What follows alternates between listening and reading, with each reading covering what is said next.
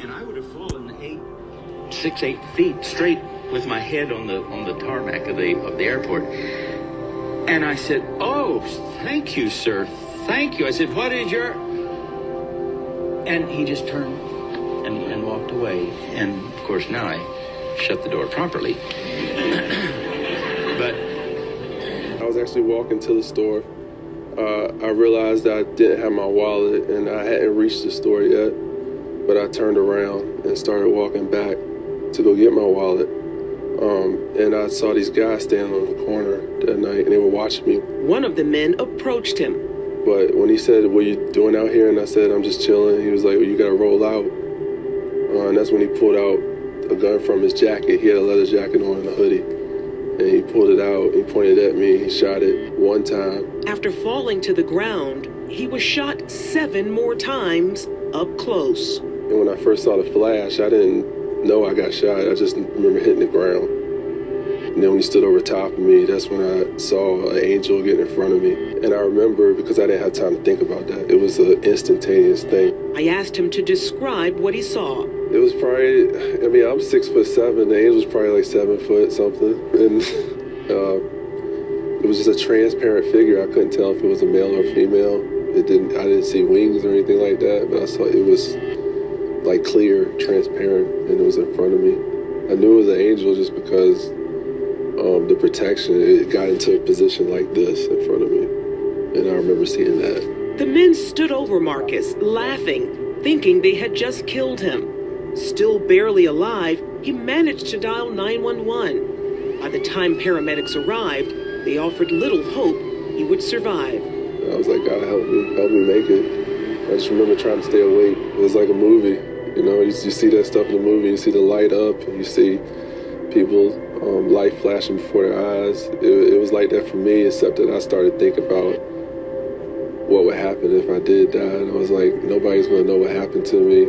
At the hospital, Marcus went immediately into surgery, where he told me he saw a familiar face. Saw a lot of doctors and nurses just kind of standing.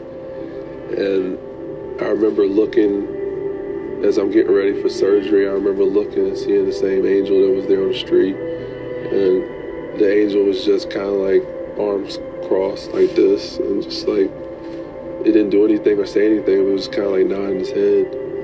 Angels shut the mouths of lions for Daniel in Lion 6:22. The Bible in Daniel 6:22, for the Bible says, "My God has sent his angel and shut the mouths of the lion." Angels delivered Peter out of Herod's prison where he was under 24-hour guard. The church was praying for his release.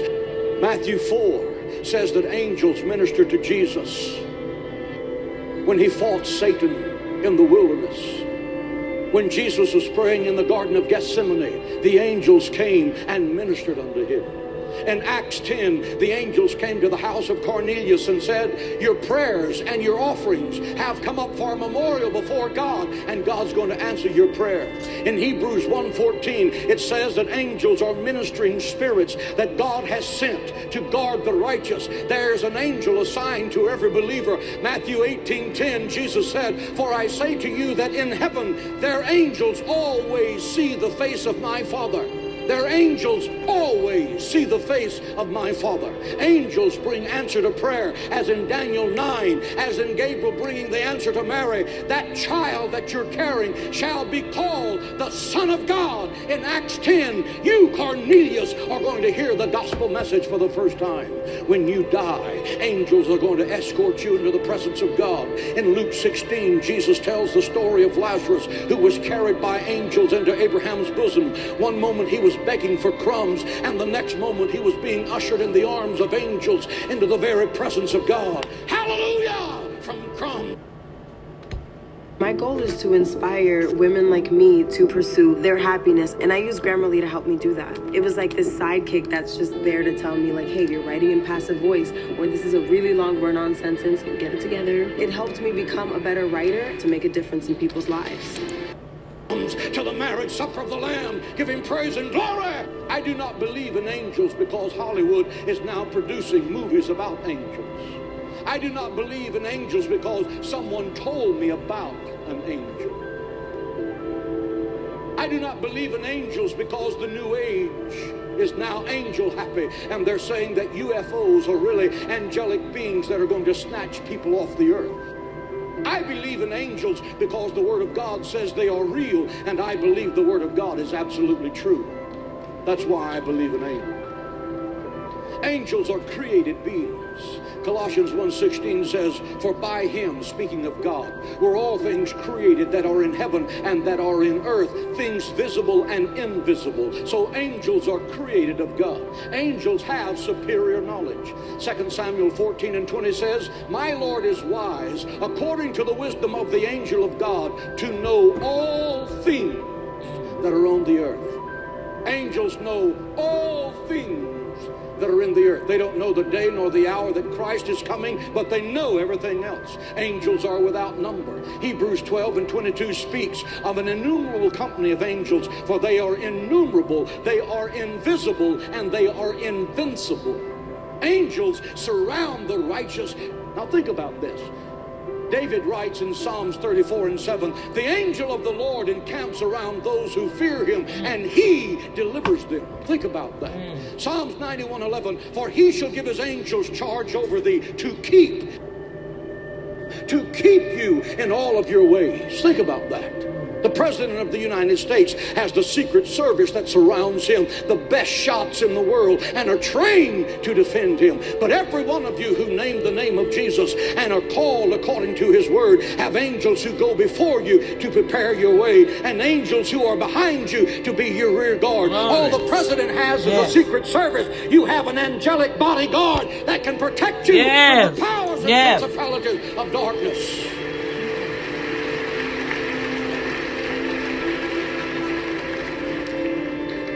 Many of you just don't see them. You don't feel them, but they're there. The point is this if angels can shut the mouths of lions for Daniel, if angels can deliver Peter from prison, if angels can bring angels food cake to Elijah, if angels minister to Jesus in the wilderness, if angels minister to Jesus in Gethsemane, if the angel of God has been assigned to you to guard you night and day that sees the face of God every day, may God open your eyes, child. May God open your eyes, child of God, watching this television program, to know that you have been created a little lower than the angels. The royal blood of heaven is flowing in your veins. You are a child of God. Hell cannot defeat you, demons cannot defeat you, the powers and principalities of darkness cannot defeat you. I want you to give this public testimony. You'll feel your spiritual battery come to life as you say this. Say, I testify in the name of Jesus Christ that He is the Lord of my life that he has forgiven me of my sins, that my name is written down in the Lamb's book of life. I have on the whole armor of God, that Satan is a defeated foe. He has no place in my life. Through the authority of the Word, the name of Jesus, and the blood of the cross, the victory is mine. I will live in victory because Jesus Christ is Lord. Hallelujah. Give the King of glory praise. Where there? He's given you the keys of death, hell, and the grave. He has stripped your adversary of all of his weapons. The victory is ours. The victory is ours. The victory is ours in Christ the Lord. The victory is ours. The victory is yours. Good morning, good morning, Boom Factor family. This is Dr. D in the house live at Redeemed by the Blood Ministries International Headquarters, and I just want to say good morning. Um, it's a glorious day. As always, God always make a way. You have to know, not a shadow of doubt, that God is with you. And not only that He's with you, you have to understand that through these terrible times that we are facing, um, uh, I, am not gonna say terrible times yet. Um, let's let's say turbulence time because this is this is a time of shaking. You know, the world been shaking for the last couple of years, but I'm I'm really seeing. I sit and literally watch people I observe and report. Remember, I say 2019 is the year to observe and report. I've been observing the, the behaviors of individuals. I just watch people. And you know what? People are lost. People are confused. People don't know what to do. People just going about their day like robots and they really think they're living. They're not living, they're just existing, they're just living. And they're not even living happily or joyfully. Yesterday, it's like a big old argument started up over by the um in Wally World. For what? It was something petty probably, but you know what the Holy Spirit was showing me? Frustration. Frustration. You see, yeah, daughter, they're frustrated. So any any anything that triggers anything that's gonna trigger the frustration, yeah. So I, I want to start this segment off this morning to encourage you that God has dispensed angels out to help you. You just have to acknowledge it. You know, I have so many angels working for me. They're like, Can we get a break, Father? and as always, in my uploading, God has dispatched me a warring angel. So not only do I have my guardian angel, my protection angel, which is my guardian angel, our angel Michael had to release a warring angel. Now, there's two angels, Gabriel. Gabriel is the messenger. Michael is the warrior. Okay, he's the he's the captain of the of the of the warriors. Gabriel is the captain of the messengers. So whatever we need done, they will dispatch those angels that are assigned to you with whatever message that God have to bring to you, okay? So I want you guys to think about it. And I'm also seeking, I'm going to have a special month next month about angels. So if you have have had a boom factor experience, meaning an angel had to step in there some kind of way to assist you with whatever you was going through at that time, and you you knew nobody else could be there but God Himself. And through that, He had to release an angel on your behalf.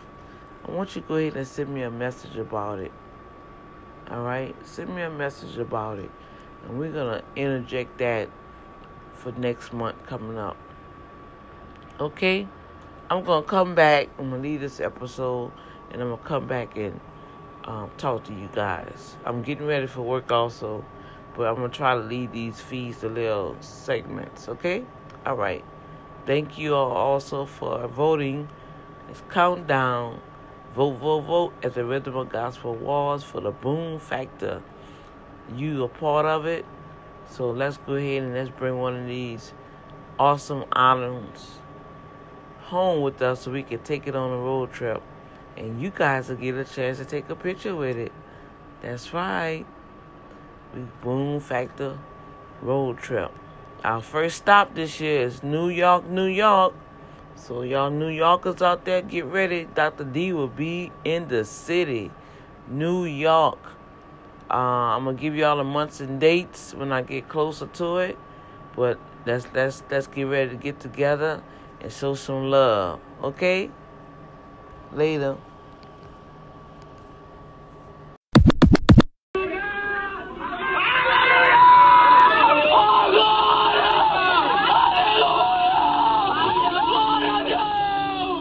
What if there was this invisible world taking place all around you every day. A bustling, vibrant world full of spiritual beings with places to be and things to do. Let's call them a fancy word for helpers, okay? Angels. And these angels were always being sent somewhere to do something, like deliver a message, give a gift, or fight something. Occasionally, these angels might have business with you and me. They could have been sent to protect us, or help us, or give us something. But if we don't see them, does it make their errand any less important or any less real? Are angels real? What do they look like? Does God really send them to earth to help mankind? Yes. Are they really operating right under our noses? Yes, they are. What if I told you angels are real and they are actually way more involved in your life Yes. than you think? Yes. Much like a 3D chess game, angels are active in multiple dimensions and they move between those dimensions at the speed of thought. From a two week coma. When I was um, coming off my medication, I saw an outline of an uh, angel on the roof. And I went on this glorious trip with my with my angel, who'd always been with me.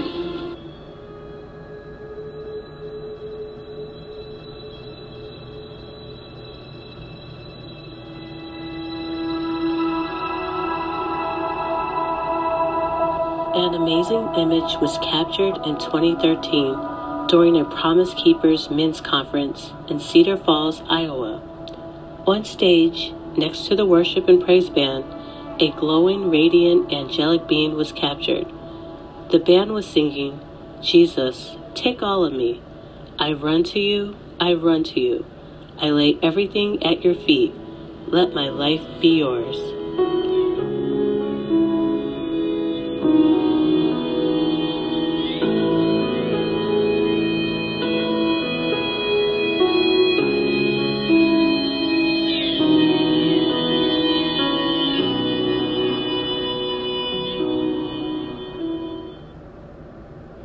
Angels exist? Who are they? How did they come to be? And what do they look like? And above all, what is their purpose? Many people feel they have had encounters with angels, and some even feel that they have a guardian angel. What's the truth? Well, let's consider this passage from the Bible. Do not forget to entertain strangers, it says, for by so doing, some have unwittingly entertained angels. The simple statement shows us God's unseen hand in our lives and in the course of history. Angels are God's servants in his divine creative plan for mankind. It was a hot, sunny day in North Carolina. My wife and I were driving home from spending a day visiting with members of our church. We had been married for a little more than a year, and we were young in life's experiences and new to God's ministry. As we drove along the interstate highway that day, we began to pass over a large bridge spanning a major river.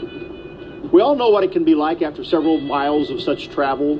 You're driving, you're thinking about other matters, you're passing cars, and cars are passing you. Everyone's driving, and everyone assumes that everyone else is being alert and careful with their vehicles. Except this time, a man driving a large truck wasn't. Halfway across this bridge, sudden jolt lifted our car, began pushing it toward the railing. The truck had hit the rear of my car. In an instant, I realized we could be going over the rail and plunging into the river far below, a fall that would have meant certain death. But before I could even react, my car came back into the driving lane and steadied itself. The truck screamed past us only inches from my door. I managed to get off the bridge and pull over on the shoulder of the road to look at my car. The driver of the truck had also stopped and rushed up to me. I thought I had pushed you over the bridge when I hit your rear bumper, he said. My wife and I were shaken, but relieved. The driver had been tired and momentarily dozed at the wheel of his speeding truck when he veered into my lane and caught the left rear of my car, sending it toward the side of the bridge. He thought we'd gone over. I thought we could have gone over, but we didn't. My wife says she felt the car move back to the left. I know that I did not turn the wheel to make it happen. We both feel that on that day, at that moment, we had the hand of an angel move our car back into the driving lane, keeping it from going off the bridge. I didn't see an angel, but to this day, we strongly feel there was a bit of extra help, an angel helping. A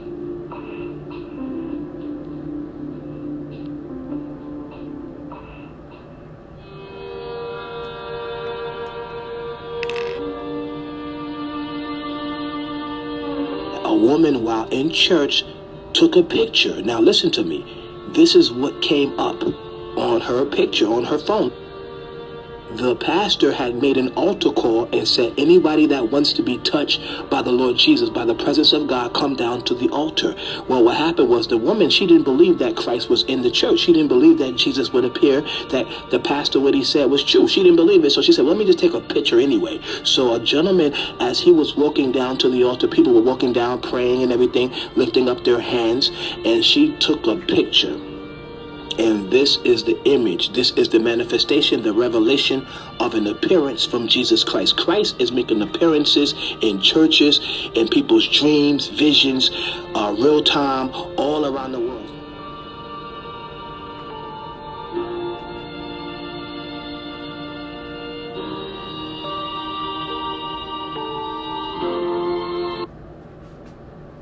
Hey guys, my name is Chris Gravy. I'm a CEO. I'm an Amazon business seller who's made.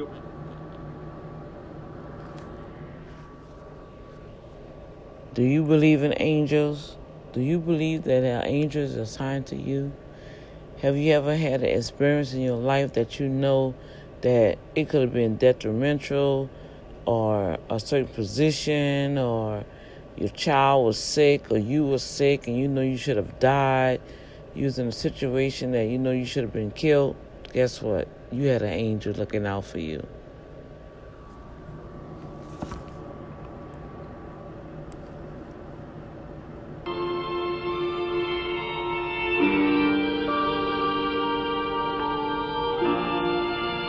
Hi guys, filmed in the sky over Jerusalem uh, yesterday morning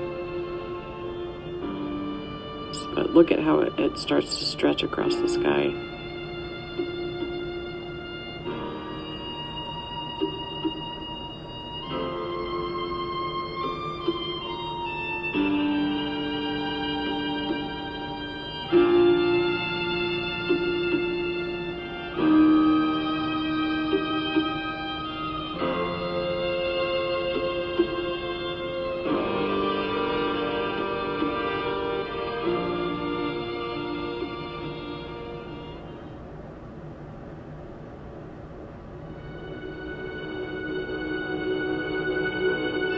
So there's no doubt the Bible says there is a real spirit world. And in a sense, we're, we're looking at two sides of the coin here. We know they were created good to begin with, but there's also this uh, other side. God even says of Satan that you were perfect in the day in which you were created, until iniquity was found in you. So Satan, somewhere along the line, set his heart on God's throne, uh, lusted after the power that God had, and wanted to take it away from God. So they, they were all good, all holy angels. They all, in a sense, were perfect when they were created.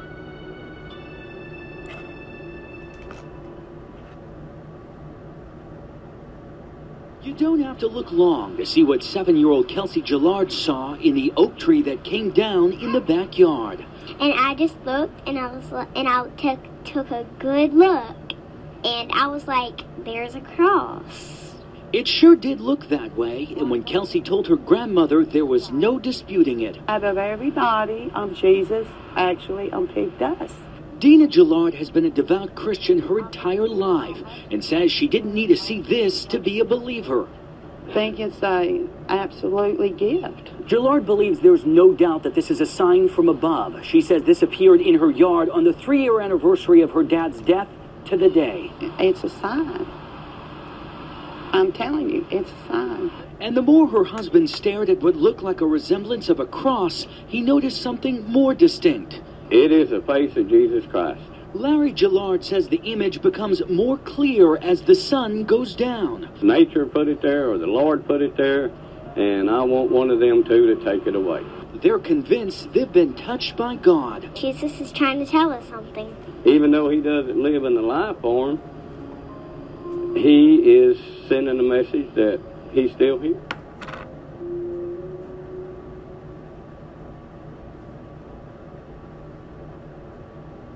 It happened in the middle of winter, February 28, 1999. Believers had gathered for a week of revival meetings at the Anglican Church. Hungry for God and troubled by new reports of community drug use, they decided to add a special Sunday afternoon youth service. Among those leading the meeting were Pastor Moses Kayak and his ministerial colleagues Joshua and James Ariak, all great grandsons of the original lightkeeper, Ongwa Tizoak. An invitation was offered for youth who felt they wanted to come closer to God. Worship leader Louis Ariak was praying over the youth that had gathered around the altar. I felt so close to God, and He kept giving me this verse that says, Blessed are the pure in heart, for they will see God. Something started to happen that uh, was out of our control. This noise started coming. Yeah, it started softly, like you can barely hear it. A dual cassette deck used to record the service was still running off the soundboard. Right away, I wanted to stop. But it kept getting louder, and, and I started to notice that people were kind of getting a little nervous. It was so strong, so strong. It was so loud that everything started to shake. Fire went right through me. Sounded like a jet. Things started to shake.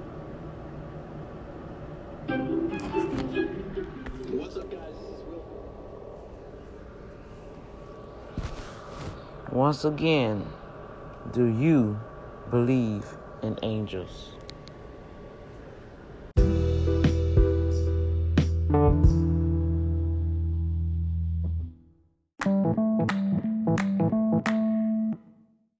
Wow.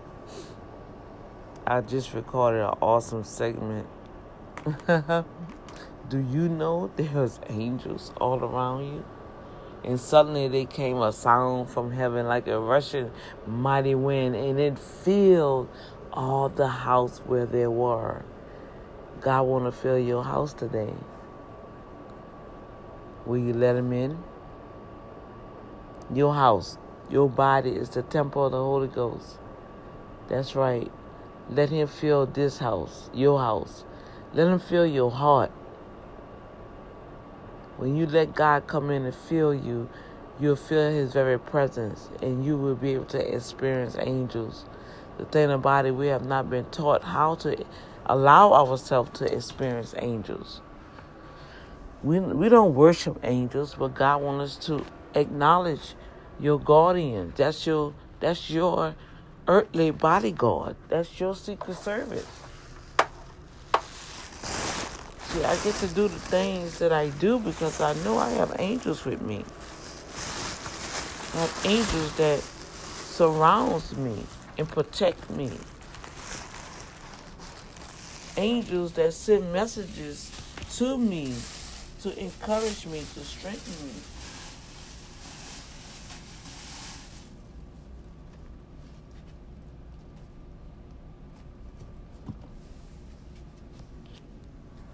Yes, you have angels. And God wants you to experience His love like never before with those angels. Acknowledge them, they're there for you. How can God say, Nothing by any means shall harm thee unless He know that He have assigned an angel to you to be there for you? Whoa.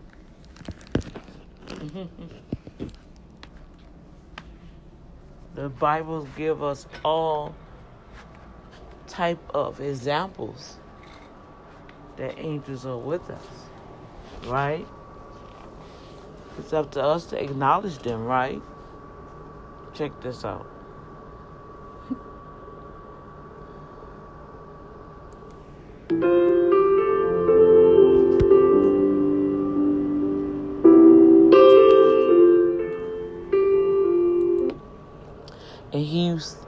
said he wanted to continually come before God to ask for cleansing of his heart, to become pure before him.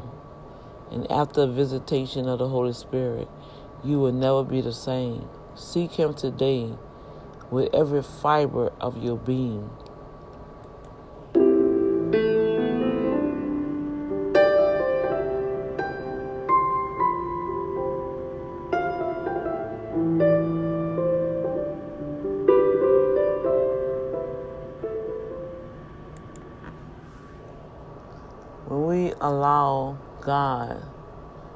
To reveal Himself Do If you shop on Amazon, you should use Wikibuy. With all It's these commercials.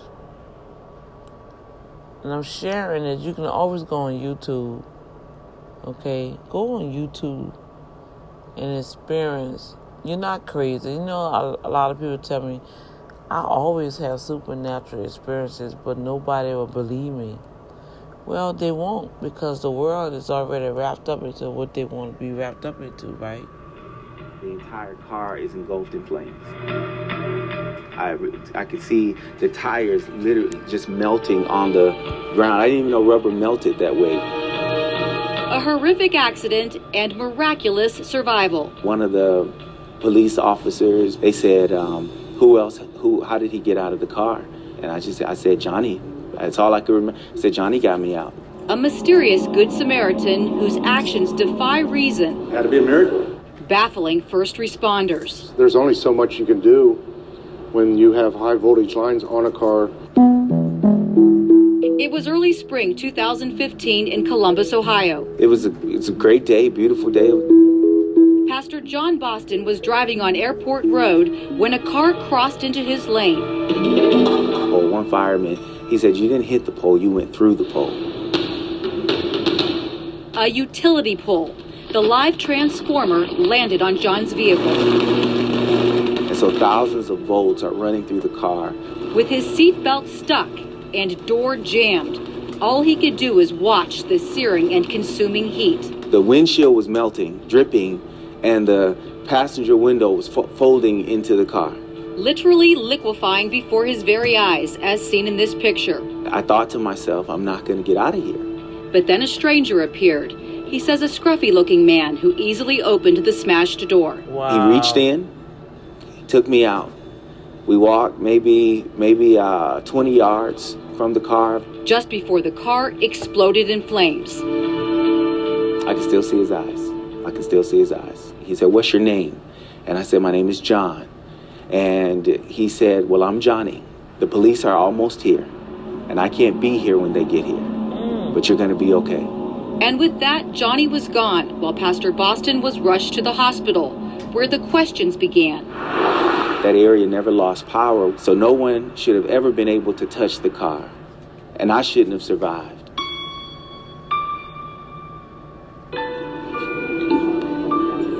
Potentially over 10,000 volts of electricity, stunning even veteran Columbus firefighters. Oh, I got goosebumps with the transformer on the car, the car on fire.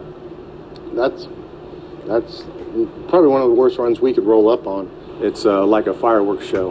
Immediately, people tried to rationalize what happened. Maybe the circuit breaker tripped and Johnny fled because he has a past. However, firefighters say breakers are designed to reset themselves, and electricity was clearly coursing through the vehicle when help arrived. The person who touches that car makes he, he's the ground. You'll be electrocuted. This video shows other cases of transformers blowing up, making rescue attempts extremely complicated. Holy! You're gonna have to jump away from the car and then shuffle your feet and, and follow those procedures. That's still risky.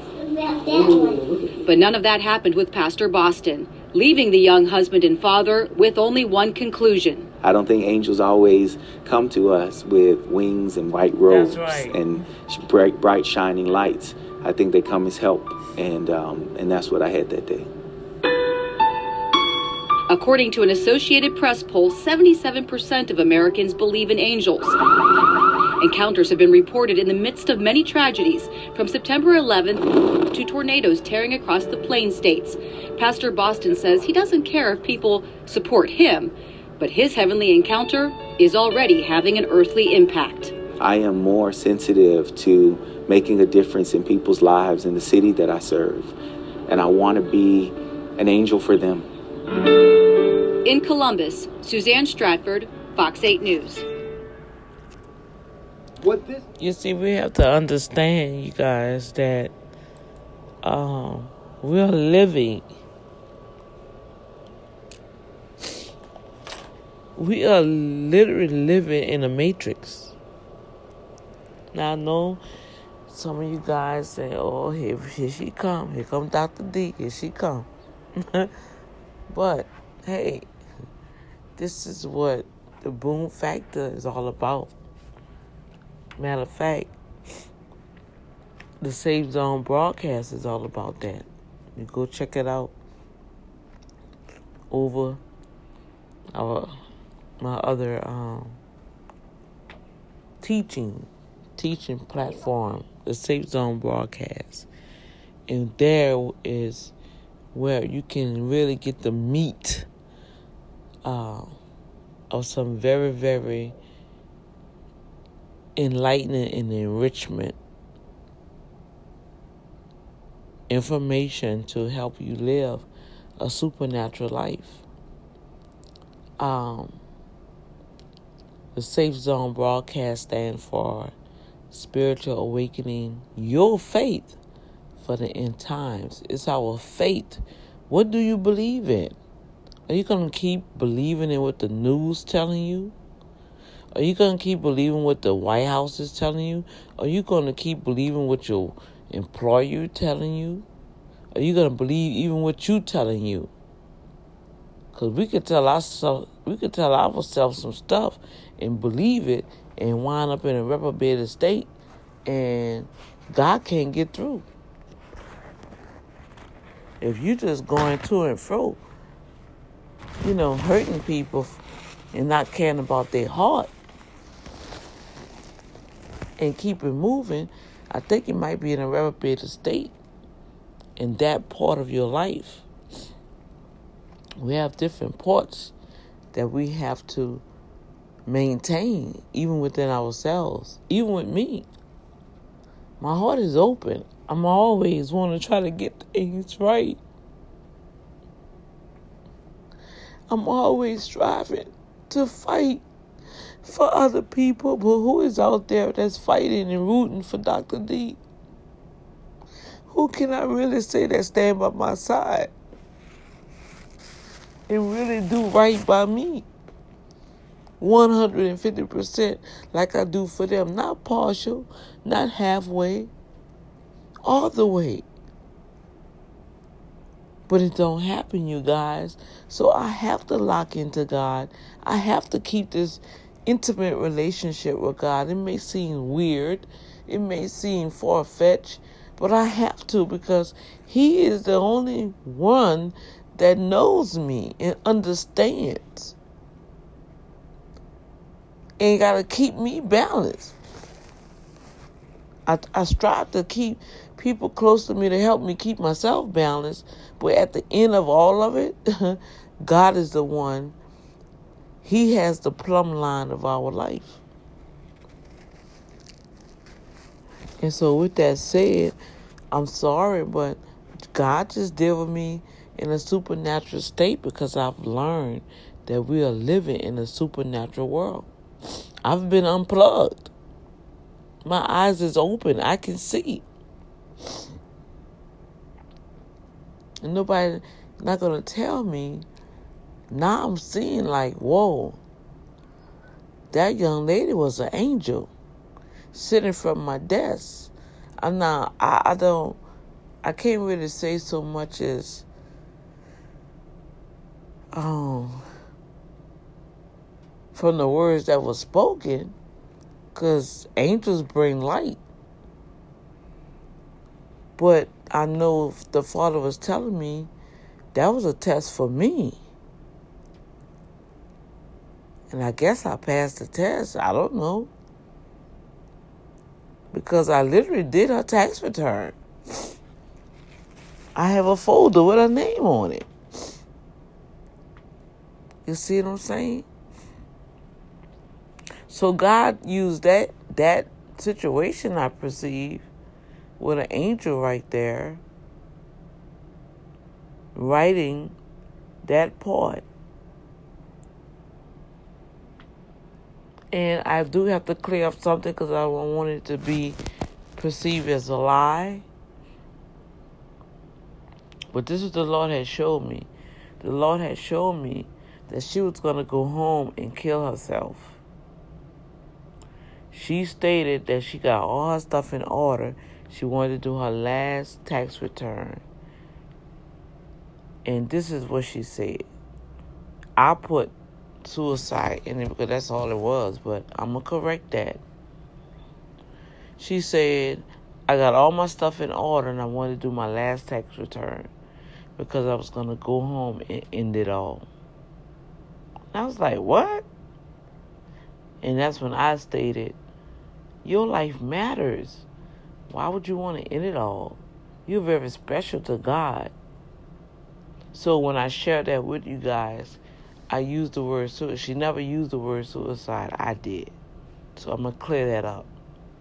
Because I don't even want to exaggerate on that and have that cause me not to enter into my heavenly place.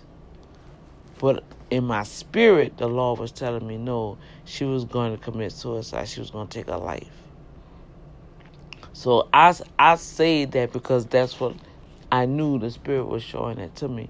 That's what she meant. She didn't say that out openly. So I'm going to correct that. She said she had all her stuff in order. She wanted to do her last tax, tax return, and she was going to go home and end it. End it all. So even with that statement kind of broad, and you make you want to think now, wait a minute, you're going to end it all doing what? Not only what, killing yourself, but do you have somebody else in mind? you know what I'm saying? But whatever her mind state was, they had an angel right in the midst of us that shifted her thought pattern. All right. Always want to have clarity on things because I know people be watching your words and you know they watch your actions and you know I'm at I'm at the the level now that people just trying to find fault now. They're just trying to find fault in any little thing. They're not seeing the good. They, they you know, and I, I'm I'm true to this. I'm true to this turn. When a person show you who they are, believe them. And guess what? I show people who I am. This is me. I have no hidden agenda. What I'm showing you, this is me. I have no hidden agenda. When a person, when Dr. D show you who she is, that's who she is. This is me. I'm gonna laugh, cry. I'm gonna be upset. I'm probably gonna want to fight. I get discouraged. I get hurt. People say things that really kind of like make me go, "Oh, okay," you know, make me want to scratch my head. Hmm. Wow. Okay. But what happens, people don't like the response. You can't control my response. Because I am who I am. I am who I am in Christ. Another another individual is not supposed to have that much power over your life that they try to tell you how to what to say, how to say and how to act. Oh no, that's control and that's witchcraft. Mm-mm. But I will tell y'all this. Dr. D don't purposely do things to hurt nobody. And I noticed that. And the Lord had showed me that. He said, Yeah, when people hurt you, you make a joke out of it. But then they take it the wrong way. Yeah. Yeah, I make a joke out of it. I have to. That's that's my mechanism. That's that's to keep me straight. You see. But I always have encounters with some type of supernatural being and uh, I want you guys to be able to experience it too. Okay? And so I woke up with that, just looking at them beautiful flowers, you know, and and in my spirit, the Lord say I've I've I have these I've released. I know this is how I felt. I felt He was saying I have assigned. I've I've assigned a warrior angel to you. Whoa. So not only I have the goodness and mercy on the side of me, I got legions of angels all around me. I had one going before me, preparing the way for me. Now I got a warrior angel. Whoa, the warrior angel, that means some spiritual warfare, some fighting about to happen. I'm happy. Are you happy? Are you joyful? I know yesterday was a love day for some of you guys. So I pray that you treated your special one in a special way. You know, married couples, you took care of each other real good. I pray real good. You know, I'm gonna try to calm myself down, you know, and use some some intelligent uh vo- vernacular. Y'all single folks out there, I pray that you behaved yourself real good. you know, don't get caught up just because it was Valentine's Day. You know, and those that have their significant others, you know, overall, you guys, I want you all just to be kind to one another. Be kind hearted. Let's, let's put it like that. Let's be kind hearted, meaning let's be mindful of that person's heart. Yeah, a lot of stuff happens, a lot of stuff, but when you sit down and back up before you even, how to say, think, you know, be slow to speak and quick to hear, well, remember, remember, remember that person before you go off cock on a person, wait a minute, wait, wait, wait. That's that's okay. My approach though ain't gonna be so quick. Let's approach this in a more loving kindness way, so this person can know, hey, I love you. Not just saying, you know, I love you, you know, but knowing that, hey, I love you. I care about you. Matter of fact, I care about your heart but we need to talk about some stuff. And I want to hear how you feel about it.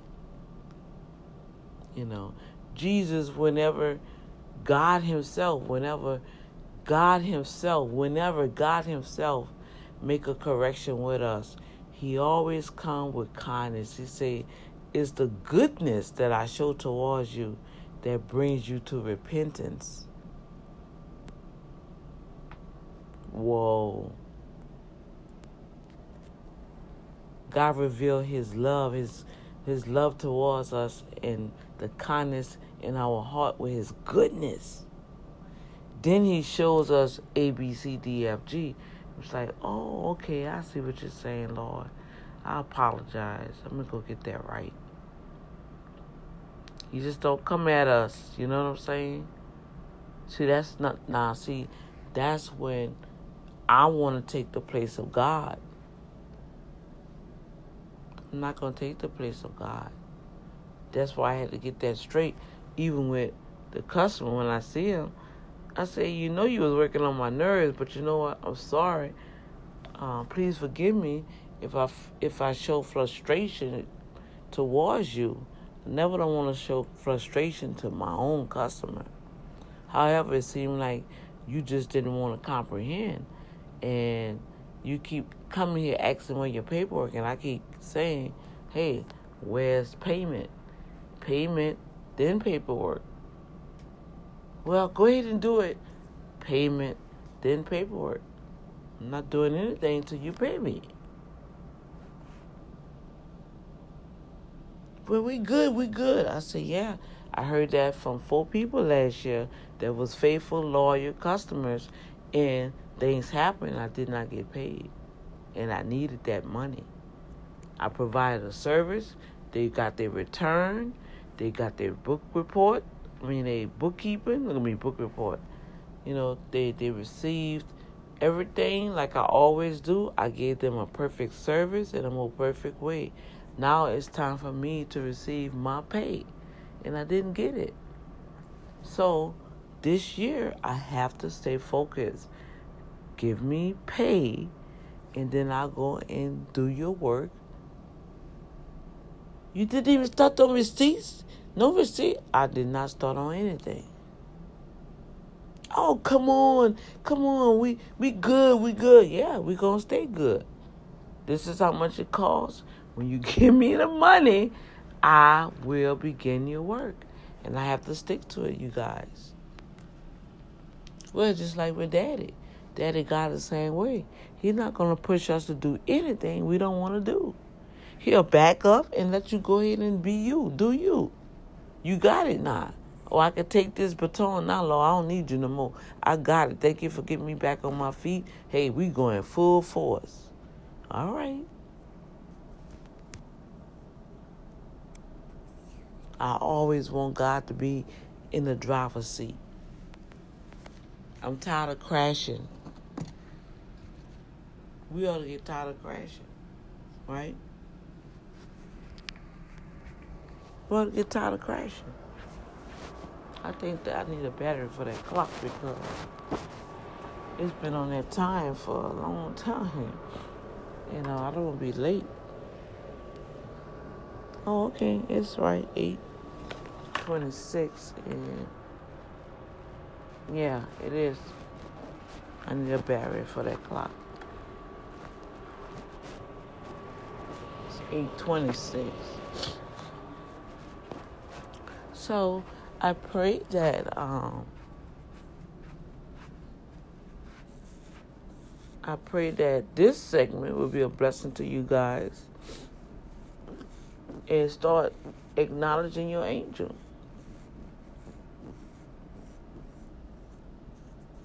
When you acknowledge your angel, he'll show up. Or she'll show up. Wherever how God needs to show up to manifest itself on your behalf, begin to look to expect it. I'm gonna just say that. Expect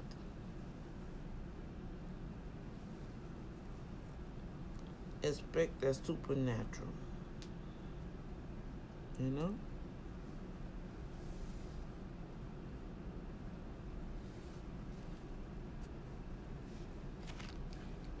Now, I, I believe it's going to be a nice day outside. However,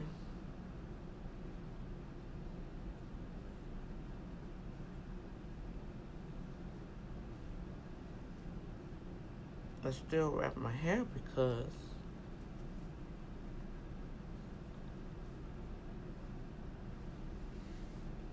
of the elements outside in the wind and all of that. You know? Mm-hmm. that transpires towards us.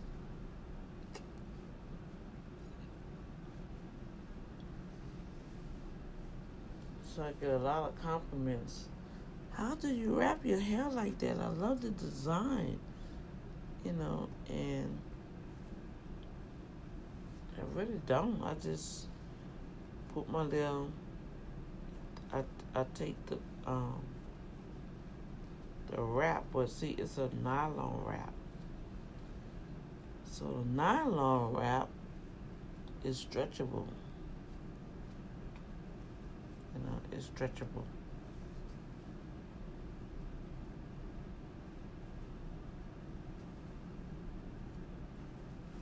With that, it covers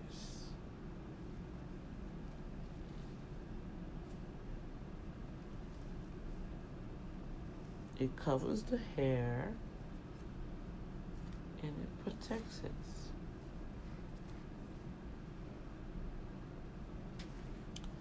And I will be I'm gonna try you guys to take it down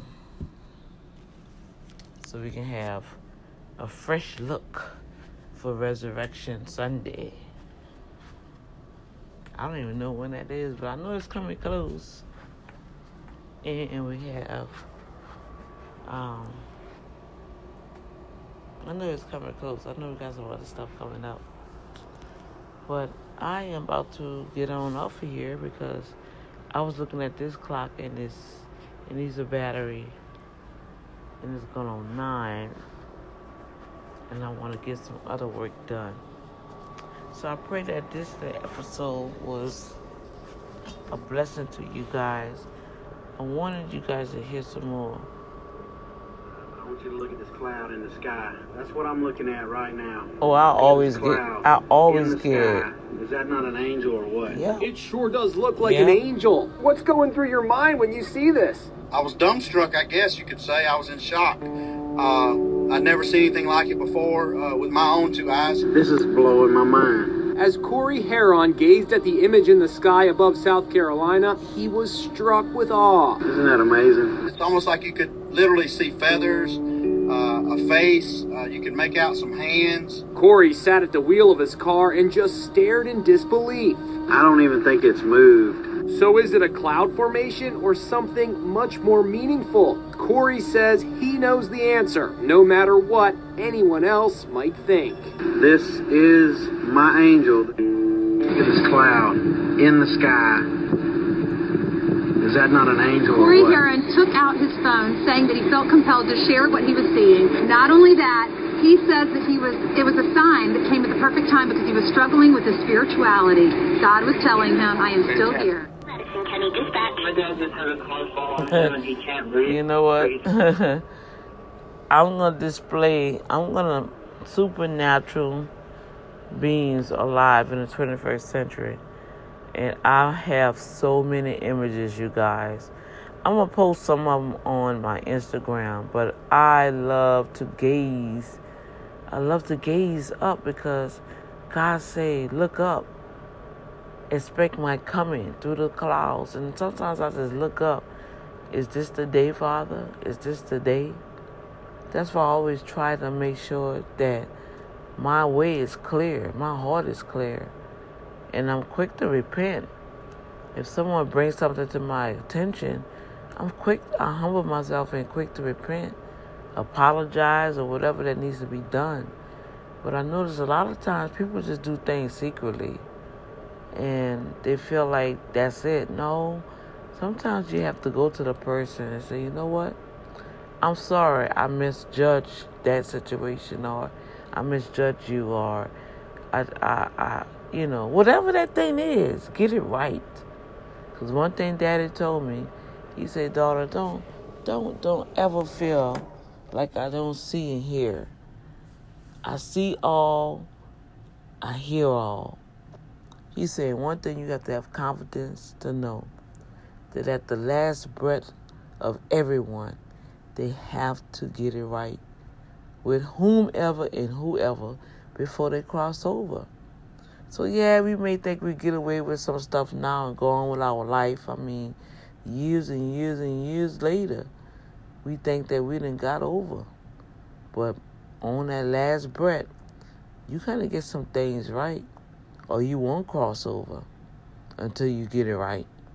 So this Dr. D, I charge you today, get some stuff right. Even if you feel you was in the wrong, make it right. Let that person or that situation know that hey, I care about your heart. We gonna we gonna we gonna get we gonna we gonna get this thing right. Okay. All right. Peace, you guys.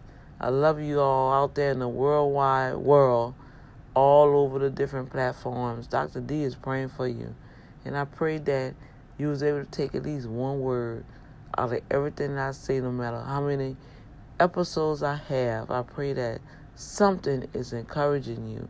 Something I'm saying is giving you release. Something about a message that's giving you a better understanding. And prayerfully is just something that, hey, wow, is she going through that? I'm going through that. She can make it, I can make it. Yep, you can make it. You can make it. In the words of this young man that was in the movie Terminator. No, Predator. Remember the first Predator? In that big log, they was trying to set up the trap for the alien. I mean, for the Predator. And this big log hit the uh, young guy. And Arnold Schwarzenegger turned around and said, Get to the chopper! You know, he said, Can you make it? And the young man said, I can make it, sir. I can make it. so I want you guys to know you can make it. You can make it, world. You can make it. Boom Factor family, you can make it. How you can make it in this world? Because you got angels all around you. You can make it because angels are all around you. All right, I'm gone. Peace.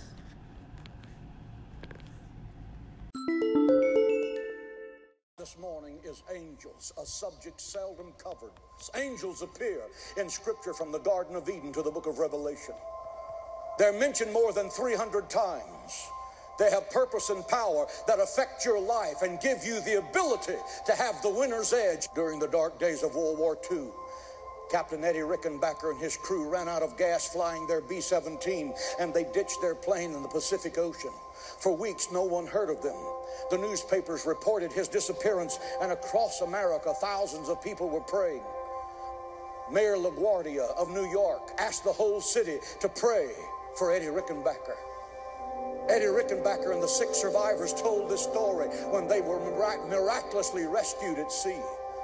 Quote, a seagull came out of nowhere and lighted upon my head, said Eddie Rickenbacker. I reached up very gently and caught him. We killed him. We thank God for him, divided him equally, and ate even the bones. He said that seagull saved our lives, and I have no other explanation in that God sent one of his angels to bring that seagull out to sea because there was no reason for that seagull to be there. I believe, I truly believe that I have seen my angel.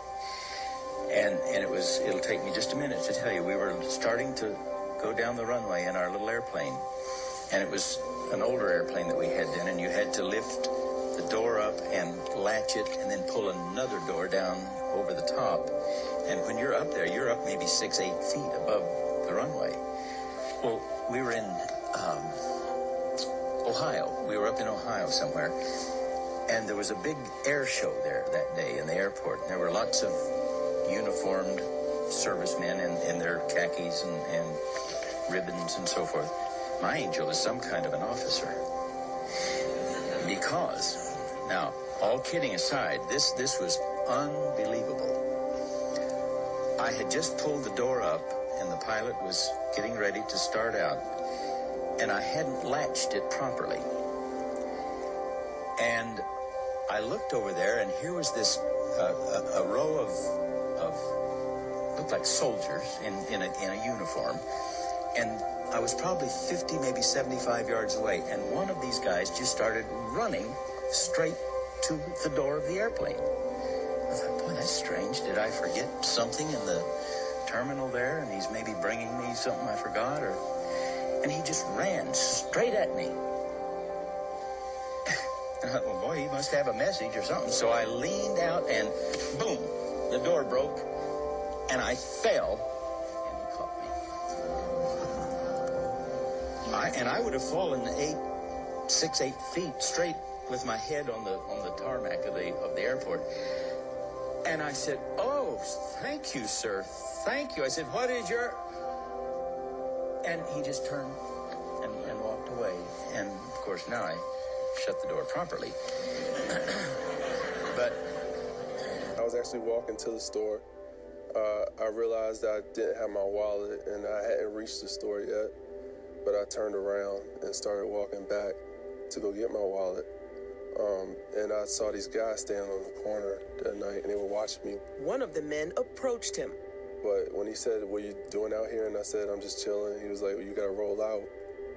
Uh, and that's when he pulled out a gun from his jacket. He had a leather jacket on and a hoodie. And he pulled it out. He pointed at me. He shot it one time. After falling to the ground, he was shot seven more times up close. And when I first saw the flash, I didn't know I got shot. I just remember hitting the ground. And then when he stood over top of me, that's when I saw an angel get in front of me.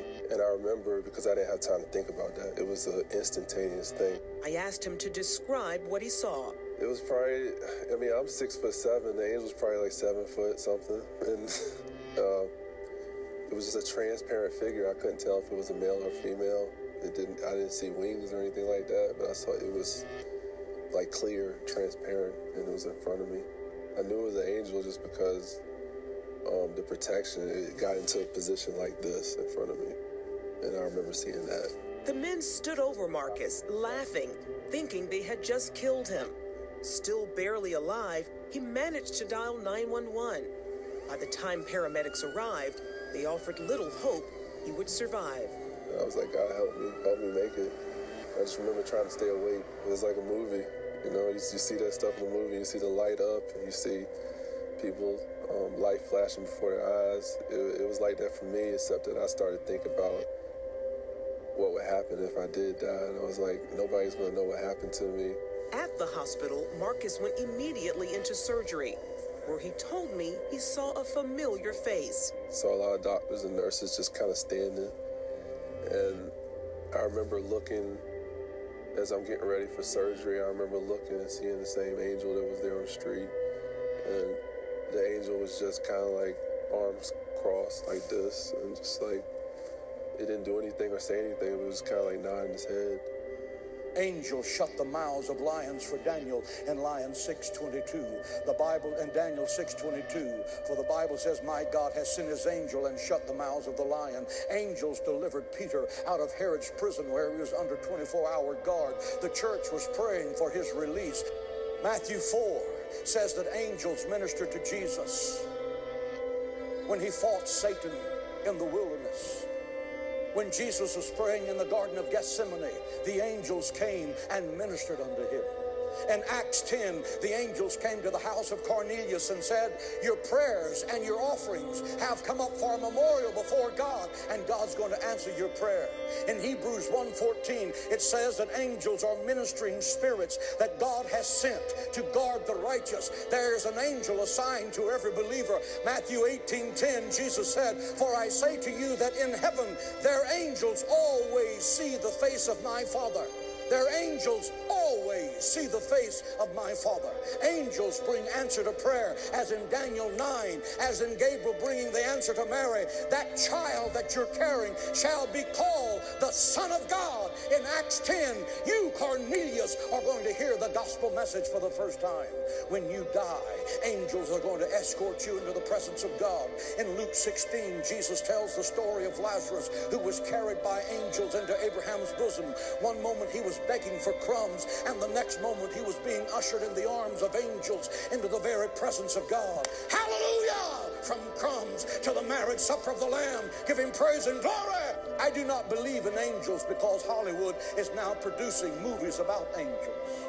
I do not believe in angels because someone told me about an angel. I do not believe in angels because the new age is now angel happy and they're saying that UFOs are really angelic beings that are going to snatch people off the earth. I believe in angels because the Word of God says they are real and I believe the Word of God is absolutely true. That's why I believe in angels. Angels are created beings. Colossians 1:16 says, "For by him, speaking of God, were all things created that are in heaven and that are in earth, things visible and invisible." So angels are created of God. Angels have superior knowledge. 2 Samuel 14 and 20 says, "My Lord is wise, according to the wisdom of the angel of God, to know all things that are on the earth." Angels know all things that are in the earth. They don't know the day nor the hour that Christ is coming, but they know everything else. Angels are without number. Hebrews 12 and 22 speaks of an innumerable company of angels, for they are innumerable, they are invisible, and they are invincible. Angels surround the righteous. Now think about this. David writes in Psalms 34 and 7 The angel of the Lord encamps around those who fear him, and he delivers them. Think about that. Psalms 91 11 For he shall give his angels charge over thee to keep, to keep you in all of your ways. Think about that. The President of the United States has the Secret Service that surrounds him, the best shots in the world, and are trained to defend him. But every one of you who name the name of Jesus and are called according to his word have angels who go before you to prepare your way, and angels who are behind you to be your rear guard. All the President has is a Secret Service. You have an angelic bodyguard that can protect you from the powers and principalities of darkness.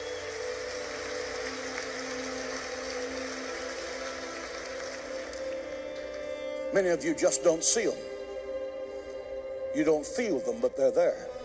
The point is this if angels can shut the mouths of lions for Daniel, if angels can deliver Peter from prison, if angels can bring angels food cake to Elijah, if angels minister to Jesus in the wilderness, if angels minister to Jesus in Gethsemane, if the angel of God has been assigned to you to guard you night and day that sees the face of God every day, may God open your eyes, child. May God open your eyes, child of God, watching this television program, to know that you have been created a little lower than the angels. The royal blood of heaven is flowing in your veins. You are a child of God.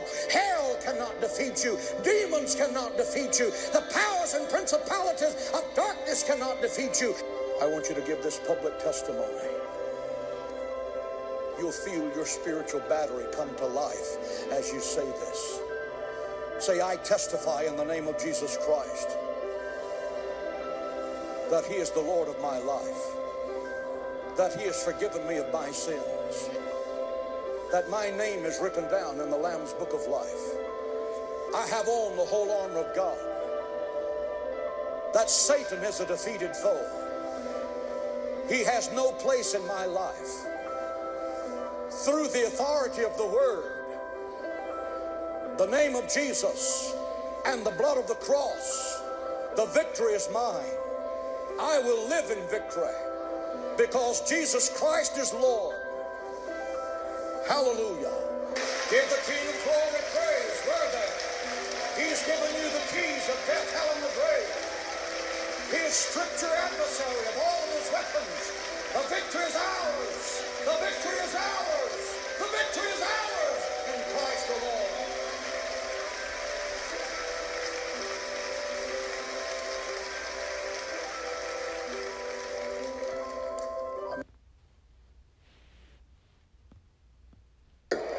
The very fact that he put you in the situation. Ah, that was powerful, y'all. That was real powerful. Oh, I could tell y'all numerous stories that I got in common with my angel. Um, an angel visited me while I was in the hospital when I had that cancer surgery. Um, I'm gonna share that on the next episode.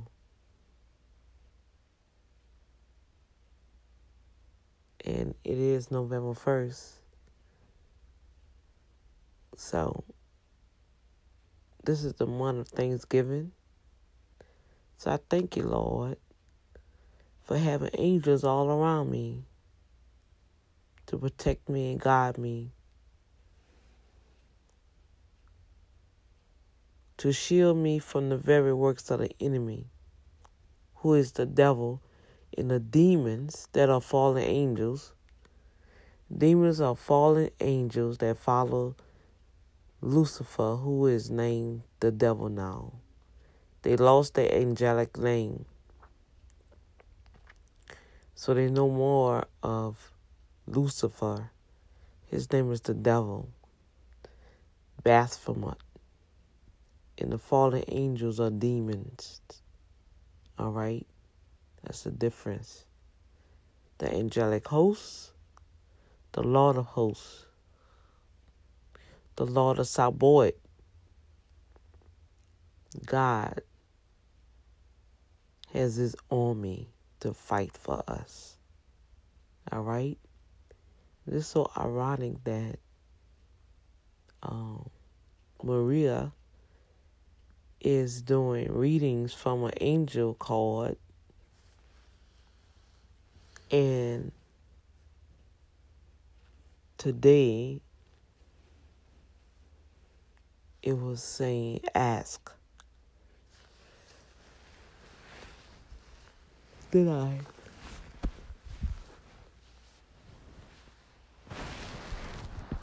My mama kind of disturbed my spirit. And I had to shake it off because, see, I was supposed to be napping right now. I can't even go to sleep. I don't know why people do that, man. It just sometimes, I don't know. I'm not even to start that. But I open up my iPad to put on some um, meditation music, and that popped up. And I said, you know what? Let me listen to this. So I listened to it. I said, you know what? Let me share it with my Boom Factor family because I know somebody out there in the world need to know that you're protected. You got angels around you. You just gotta ask them. You gotta let them know what you need. You gotta you gotta decree and declare it. You have to be a believer. You're not a believer, it's not gonna work for you. We believe in everything else except what we should be believing in. So, check me out on the next episode. I'm going to share y'all my experience on my angel.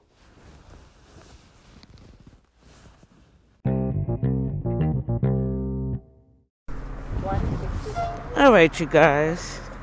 I was just trying to wait to get off the bus, and I plugged in um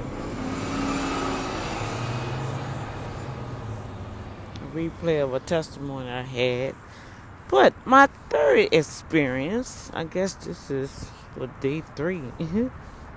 I guess I could share this one because I have so many y'all. So that's what I'm saying. I've I've been having encounter with my angels. Okay, so uh, let's see. Let's go back. Now this. Uh, this was the time where we finally got a place and we lived across the river. So, um, I had to really have my children disciplined to the point where they knew where to meet me because I was working two jobs. I worked uh, 8.30 to 5 at the New Orleans Center, Monday through Friday. Then Friday, no, Saturday, Saturday morning, that weekend I worked uh, an assistant home as a nurse um, nurse aide at a living center, but it was like a private home. Samantha was my patient. Oh my God, I miss Sammy. She didn't like nobody else, but she liked me, so that's how I, I was able to keep that position. And I think I worked there for about two years until um I worked there all the way till I think I had to go in the hospital for the cancer. So, so my children, this was our routine. God had blessed us. We got a little apartment, right? Finally, because we was homeless. After the, I went through a lot, y'all, with the domestic stuff. So I was starting to get my life back, right? All right. So got this little house well, we had a house on the lower nine ward, and that didn't fall through. So we wound up getting blessed with this other house. Let me see. Yeah, yeah, that's right, Lord. I'm trying to think of so much, so much have happened with Dr. D, y'all. That's what I'm telling y'all. I know I have books and books and volumes of books. um, I'm just trying to remember all this stuff because it's a lot. Uh, so this was the house that I couldn't even remember the address because I could have used that address, but we had moved out that house like three weeks before the Hurricane Katrina hit. All right. And so much was going on when I used my dad address, we couldn't even get FEMA. So that's another testimony in itself that I gotta talk about. Cause we didn't get FEMA like everybody else had got FEMA. But I ain't gonna talk about that right now. I wanna talk about the angel and the routine. So we got into this, we got blessed with this little place in Algiers, but it was like on the borderline of Algiers and Gretna. Right there by the bridge. Matter of fact, the houses that y'all saw on the Expendables with uh, Sylvester Stallone, and you know, um, the motorcycle, you know, when they met the, the lady on the motorcycle by the bridge, where uh, that field, and if you look a little further, they have like them houses. That's what the house where we lived at, y'all. Boom shakalaka. Ain't that something? They filmed it right there where we used to stay. Yes, sir. Yes, indeed. Ain't that something? Well, anyway, so the routine was we get up, we go catch the bus, all right, and I I trained my children. I you know I was with them, so they knew what bus to catch. When they got out of school, you know they had their practice or whatever. Um, they catch the bus home meet me on St. Claude. We all catch the bus home together, right? Okay. Um, until I had started school. Now, when I had started school, I had a class. I'm trying to see when it happened. Cause it was a it was at nighttime and it was the last bus and Joshua dropped that bus pass. I never forget it. I don't think we had our house then. No, I think we was living in a shelter, y'all. We were living in a, in a because we were trying to hurry because you know you had a time limit. You had to get you had to get back in that that shelter, and they knew I worked and went to school. So they gave me grace to 10 o'clock to get back in. I think you had to be in the shelter for 8 o'clock or 9 o'clock. And if you didn't have the right, yeah, that's what it was, y'all. So I sped up. I'm sorry, I sped up the story. We were living in a shelter. And then God had found favor with us with the bus, I mean, all kind of miraculous stuff happened, y'all.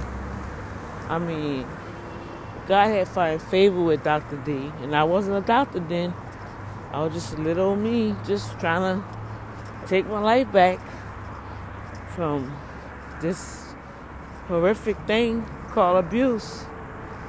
And um, yep, that's what it was. We was trying to hurry catch that bus to get that St. Claude um, to get to that shelter because they knew I worked. So what happened?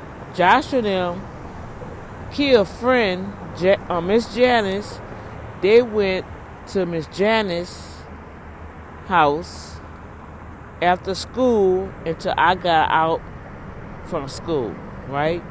And so I had to catch the bus, went to Tulane. I went to Tulane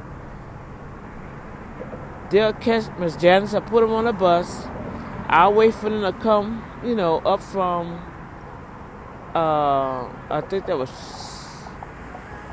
What bus come up that way? I'm trying to think what bus it is. Man, I'm just getting it all mixed up, y'all. Ooh, Lord, I gotta sit down and think. So I'm have to skip all the particulars. Cause uh, I'm think I'm getting my little connections crossed up here. Um, okay, so this is, this is what happened. I know we were rushing, trying to catch that dog on bus. I know that much. And the Poydras, Poydras, and Loyola, Poydras and Loyola. This particular street, right? The intersection has a lot of traffic, red lights and stuff, right? All right. So we running trying to catch the bus there to catch that Tulane. That's what it was. The Tulane, yeah, we were living in the shelter. I remember now. Because we was trying to cross that street by the Poydras to catch that Tulane Because I knew that next Tulane was going to be late. And it would have got us to that shelter like um, after 10. They was already hating on me. The, how, how, How how the workers gonna hate on the the the participant that's homeless? That's another subject I can talk about. Man, that was just crazy. And they were just waiting to try to find something on me to put me out. I didn't do anything. God was just starting to bless Dr. D with clothes and they was trying to really like trying to figure out how I was getting all this stuff and I wasn't working. But when they wanted to do their budget, I had money or whatever. Well, God was blessing me. God was really blessing us, blessing my children. People was giving my children brand new name brand clothes. But give you know, Miss Minister Hope, who's my mentor, and we still in relationship, business and friendship, sisterhood to this day, right? And um them little folks, them little women. So we running for the bus. Joshua done dropped his bus pass. Now Joshua probably about what? 10 or 11 years old, right? He done dropped his bus pass, y'all, and didn't tell me. So we running, right? we running, and that go the bus. Well, no, the bus didn't come, I knew the bus was about to come. So, by the time we got to the bus stop, he crying. I said, what you crying for? I dropped my bus pass. I said, you dropped your bus pass. Now I ain't had no money. You know, I barely had money, y'all. I said, what you mean you dropped your bus pass? Where you dropped your bus pass at? I don't know. Lord, y'all. I say, how can you do something like this here? You know, and I started crying, and he crying, because I know sometimes you don't get the same bus driver, and some bus drivers are very mean. If I got any bus drivers on this feed, why y'all so mean to the people who get on the bus? People work hard, they tired. Sometimes people just don't have the money. And I know that sometimes people be playing games, but Lord have mercy.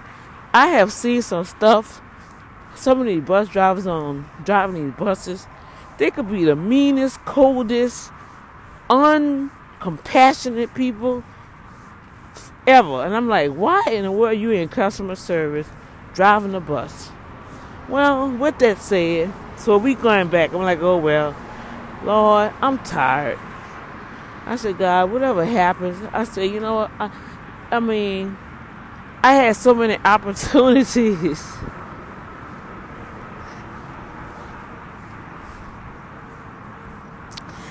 I had so many opportunities in my life to give up. I had so many opportunities to just stop it in my life. I had so many opportunities to say, you know what, I don't care about nothing. Y'all can go do what y'all want. I'm walking away from everything. I had so many opportunities that hit me in my face I had so many opportunities, you guys, just to say, forget life. Because it was like no matter what I did, no matter how I acted, it was like bad always came to me. And I was so tired. I was so tired.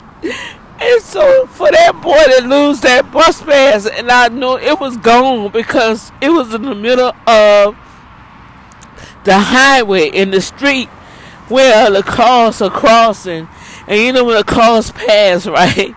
The wind gonna blow, right? So in my mind, I already knew it was gone, right? And so I just said, Lord, I'm tired. I said, I'm tired. I gotta go study. I said, I'm tired, you know, these people, this, these ladies at this place, I don't know why they don't like me, but me and my children don't have nowhere else to go, and I can't be out here no more in the street with my children. I'm just tired.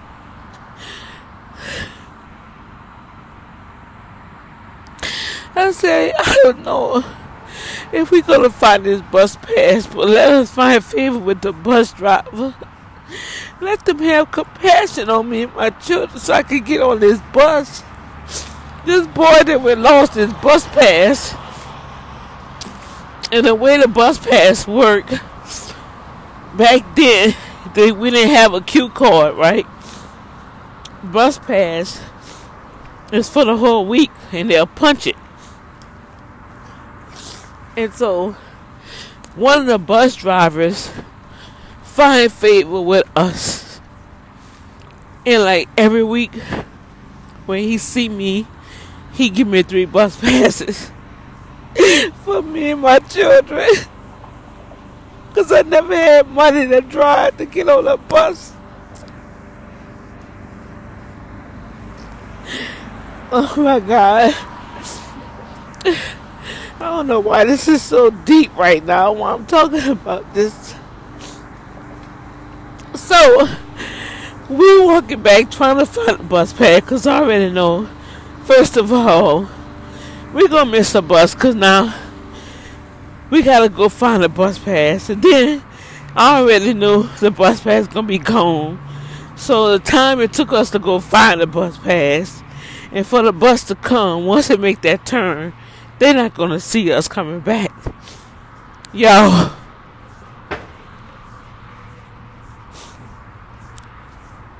Y'all, let me tell y'all. We walking and we walking. Don't y'all know Zakiya said, Mom, look at that thing flying in the street. So it was just going like a little mini tornado, right? And so we looking. Now the car's passing, y'all. I'm not exaggerating. Lord have mercy, you know I'm telling the truth. Whatever it was, it was just turning like a tornado. It was like a mini tornado, and the cars was passing. And we trying to figure out what in the world is that? Don't y'all know? The closer we got to it, we waited for the light to change. I told her, I said, y'all stay right there in the corner. On the corner, on the edge of the, the, the, the pavement. Stay right there, hold hands. Because I had to run in the middle of the street to get it. Oh my God. So I'm trying to keep my eyes on them, but we all looking at this thing turning. Don't y'all know that was the bus pass? The angels were standing around that bus pass, y'all. When I got there and picked that up, you could feel the heat it wasn't hot like it was fire, but it was warm, like you could like it's been moving, right? And when I picked it up, only thing I felt, I just felt something like wrapped around me. And it just felt like it was just like everything gonna be okay. I didn't hear it. I didn't hear nobody say nothing. I couldn't even see anything. But nobody could tell me that was not an angel standing right there, covering, hovering over that bus pass. So the cars, when they pass, it won't fly away where we couldn't find it. The cars was passing, y'all. We saw the car passing. Every time the car passed, that thing still was in the middle of the street just turning. Come on, y'all. The angels are real y'all. Not only that, glory to God. That's, that's why I love God so much. I know He loves me. Oh, I know my God loves me. He takes care of me. Sometimes I don't understand why I go through the things I go through. I can't explain it.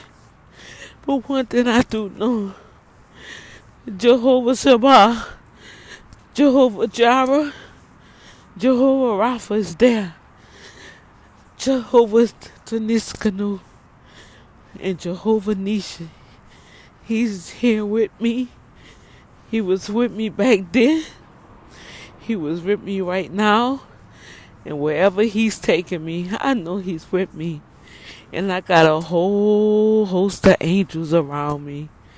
I got a whole host of angels before me.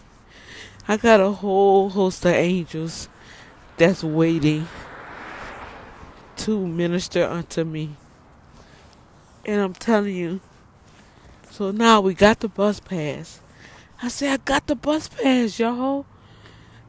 Kia and Josh, they looking at each other like, because they, they saw what I saw. And I'm like, X, do they remember that?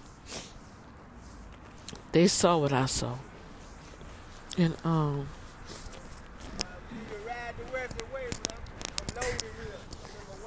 I'm good, I'm good. Yep. And so, uh, so we running now, right? We running, we booking. Come on the bus. Here come the bus. We seen the bus coming up the street. We see it and it stop picking up the people. We running because now you know we a good 500 feet, I guess a thousand. We like about two blocks away. Cause Poydras, remember Tulane bus turn at that time. Tulane gonna turn right there off of that side street, um, oh, and it's gonna go around so it can hit back on Broad. Um, but it comes down Canal. It comes down. I think that's uh, Loyola, and it's gonna turn and go back up on Poydras. So we on Poydras down the other way. And man, we running, right? We running. We running. Well, boy, I tell you, God has a sense of humor.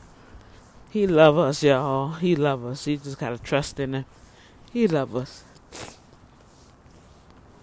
They had a car that cut in front of the bus. And the people was in there fussing. So the bus couldn't move because the bus would have moved, the bus would have hit the car, right? So we running, right? We running, right? Then when we got there, the man looking and he opened the door. And it's like, slow down, slow down. I wasn't gonna leave you. I saw you coming, so I was gonna wait for you. I said, You saw me coming? I said, How you gonna see us coming? He said, You was flashing your light. I say, flashing what light? We don't have no light. Y'all, our angel must have shined his light or something because the bus driver said he saw a light and he saw us coming. And guess what?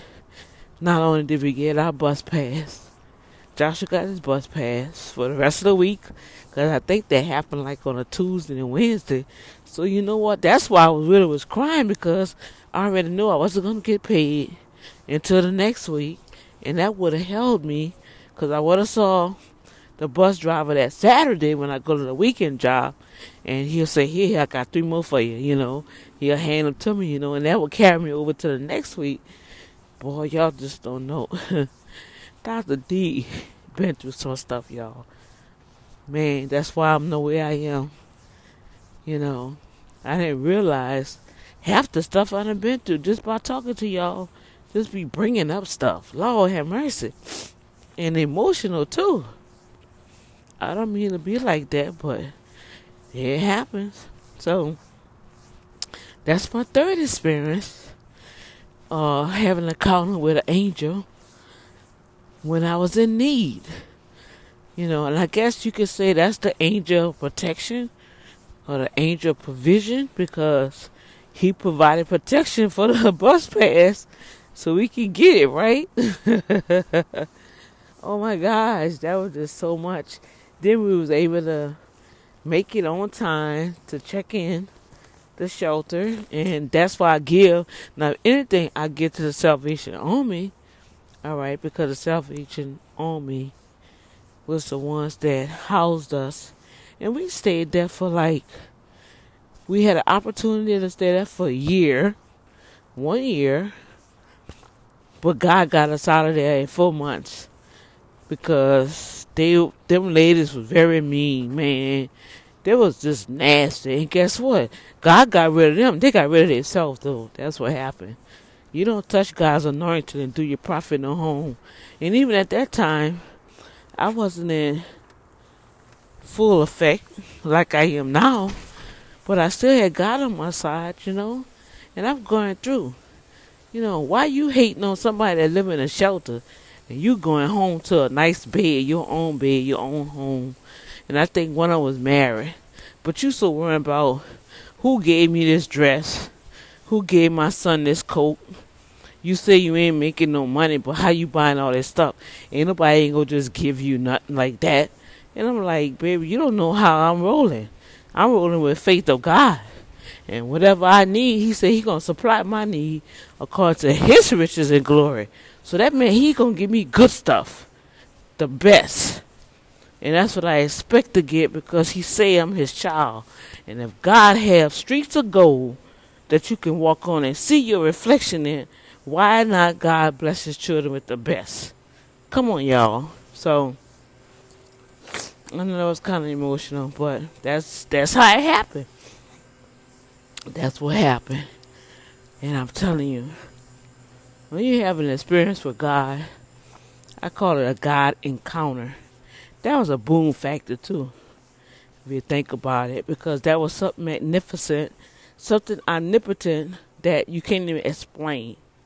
You see, omnipotent means something that's out the ordinary, that's magnified in this glorious way, a divine way, that you know how God carries himself. God is omnipotent. He's everywhere. So your angels could be everywhere, could be anywhere where you need the angels to be, to be there for you, right? So guess what? I was having boom factor experiences before the boom factor came about. Matter of fact, you know what? Boom factor was already in me. It was already birthed in me. I just had to birth it out now. This is the season that we all gonna start experiencing boom factor in our lives. Amen. All right. Well, I made it to work, you guys, and uh, that kind of like touched my spirit. So I might have to go regain myself. Cause I really forgot about that one. I didn't really know that that was gonna hit me home like that. What in the world is these people doing? Lord have mercy. Every time I come in this spot, they got trash everywhere. I see they doing something, but Lord, they at least they can clean up this so. My Lord. Let me put this fan on. What is they doing right here? I hope they put some uh, air conditioning in this office because um it sure be hot up in there and I can't sit up in there. I'll be out here. Now I'm looking out here. They got boxes and trash. Oh Lord. Alright you guys, so let me go and compose myself and take this stuff off because I got some other work to do. And I guess I will chat with you guys later. I should have shared that on a safe zone broadcast. I want to see how I can transcribe that on a Safe Zone broadcast because that's about spiritual awakening, your fate, you know, for the end times. And um oh, I gotta go to the bathroom. Hold it, hold it, don't do it, don't do it. Get tucked into the bathroom. Yeah. Oh my. Woo. That went deep, man. That came out my spirit. Lord, have mercy. Jesus. Yeah, but I never forget that. Well, I had really.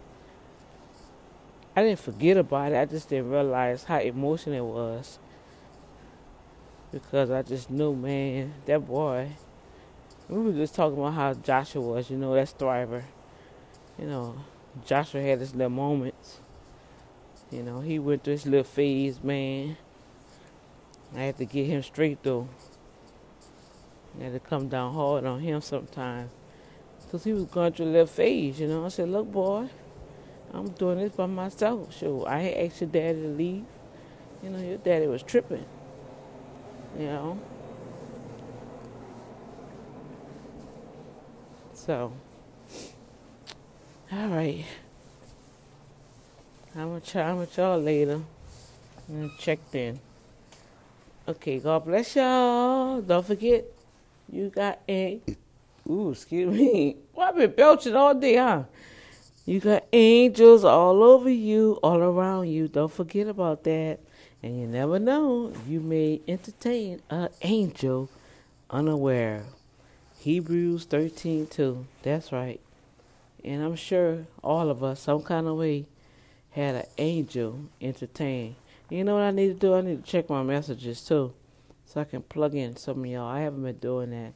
Y'all forgive me, um, cause you know I've been trying to finish these tests and stuff, but I got one more week and I'll be through. Well, no, not really, cause when we come back, I got more to do. But all right, if you have an angel experience, hey, chime in with me so I can plug it in. All right, God bless y'all. This is Dr. D signing out.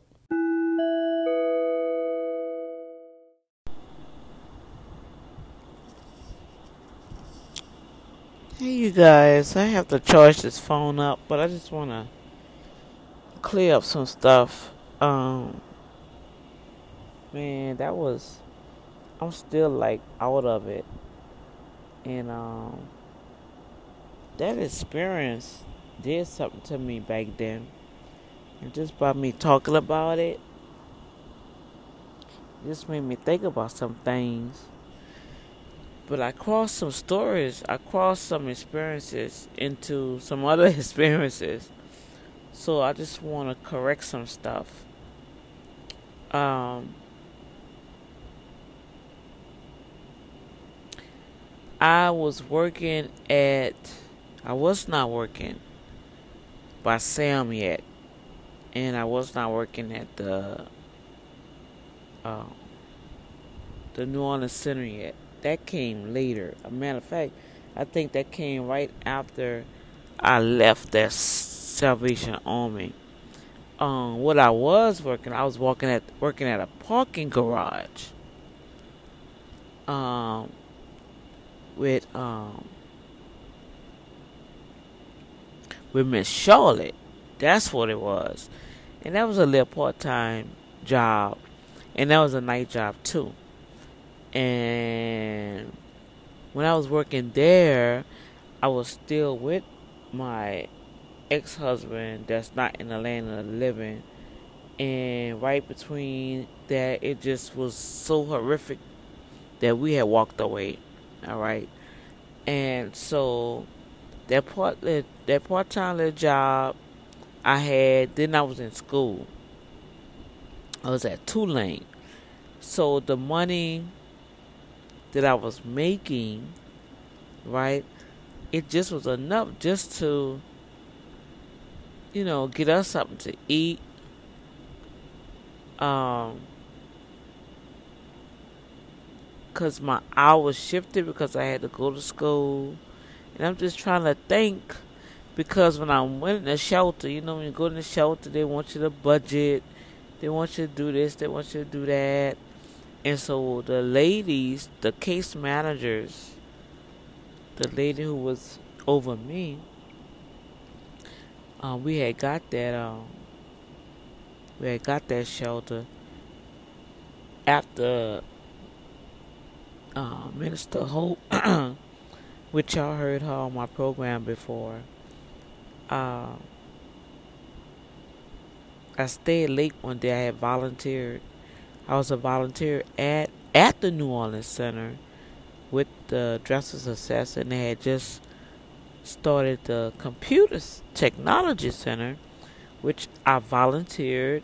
I helped as a assistant, and I became one of the volunteers that helped the people come in to learn how to do the computers.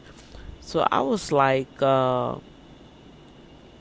you know, a little computer little geek, I guess, helping people how to do the Microsoft, uh, how to do Word, how to do their resume, you know. So I helped around like that, and I walked away, and we was we lived in the shelter that was on, I think it was on St. Charles, St. Charles Street I'm trying to find out what happened for us to leave that shelter.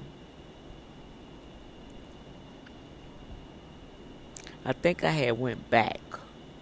I was going so many back, back and forth, back and forth. I think I went back and forth, back and forth to that man 13 times, y'all. 13 times. within two, three, four, about four months of the marriage. 13 times. That was crazy. I was just out of my mind.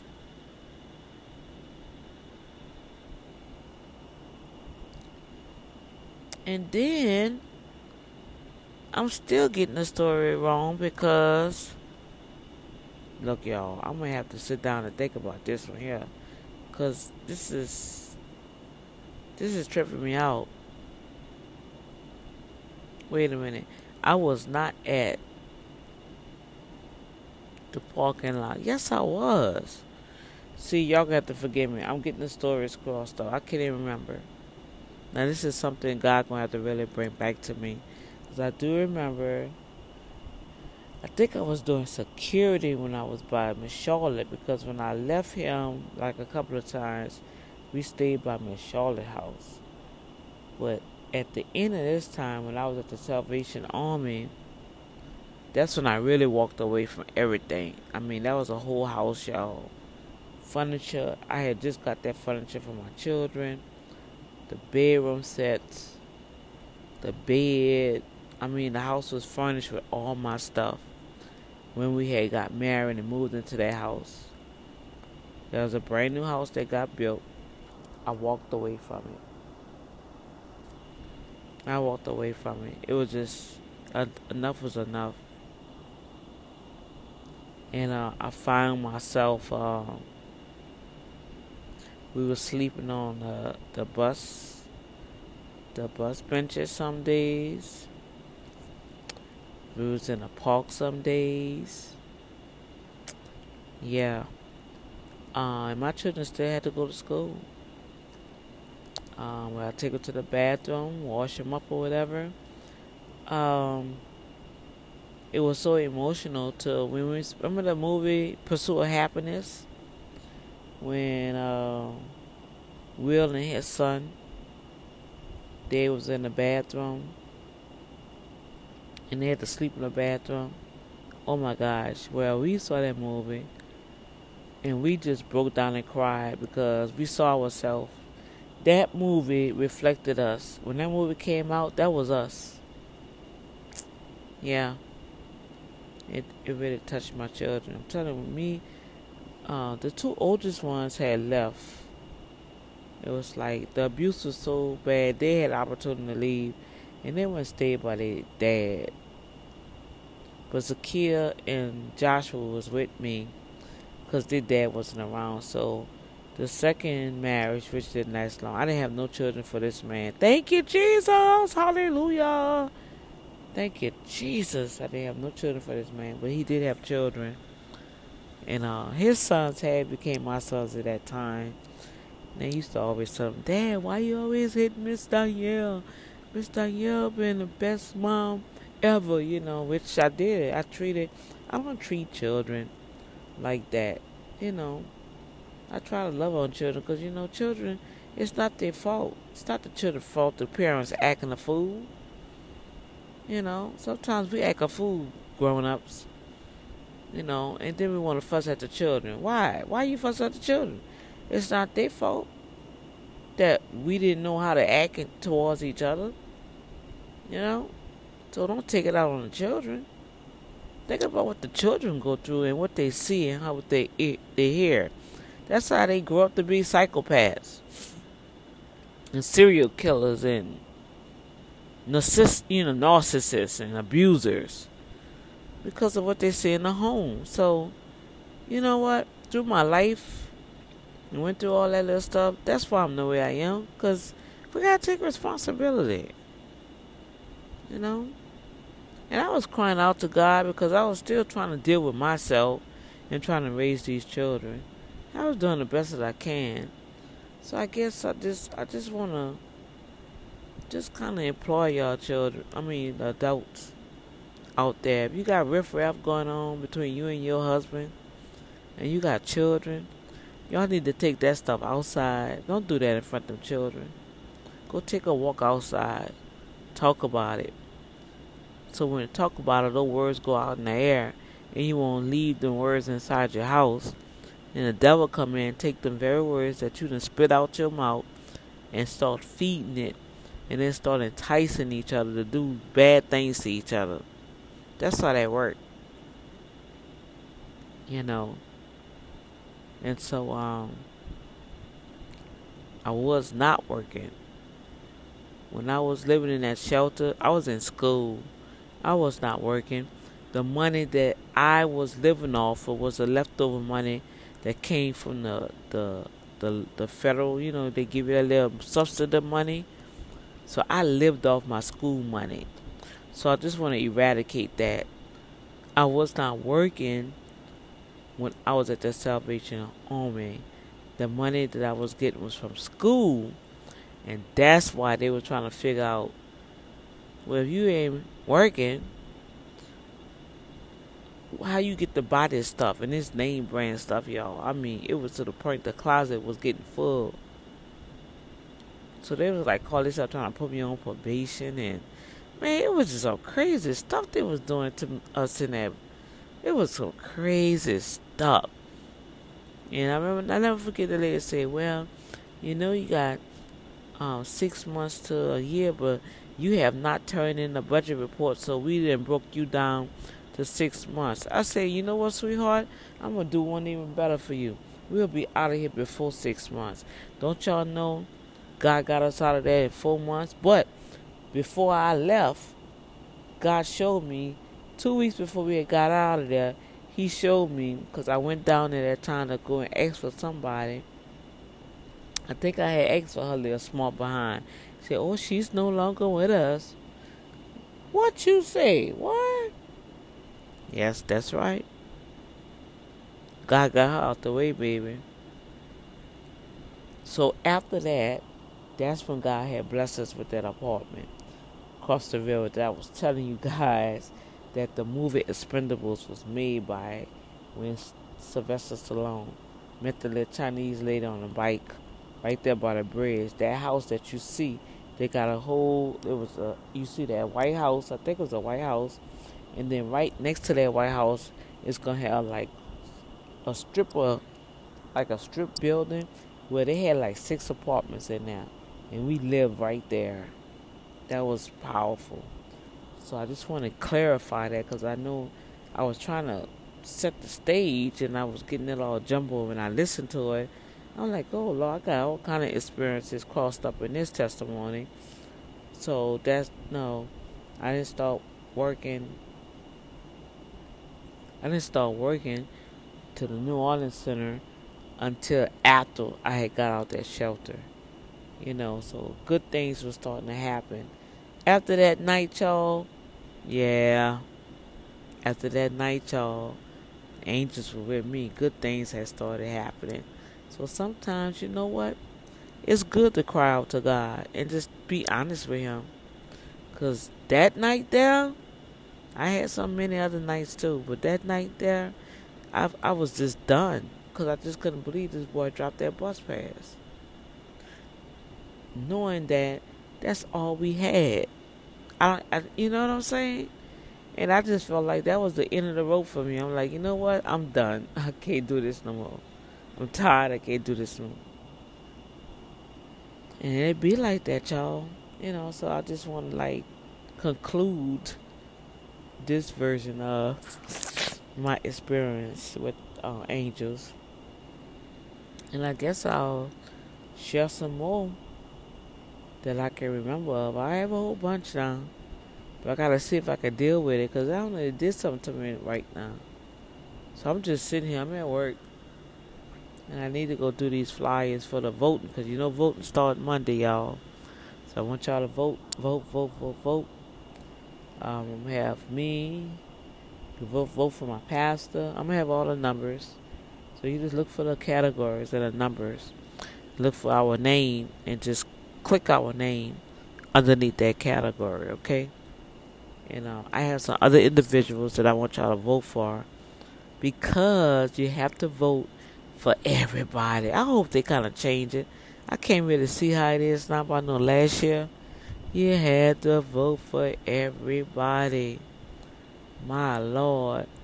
And you got almost 70 categories. That's a lot of awards. I ain't having all the categories unless God grow it up, you know. And I'm thinking about adding something to the awards, you guys. I'm being prayerful since they really don't have no podcast award. I don't know. I might I might do y'all a favor.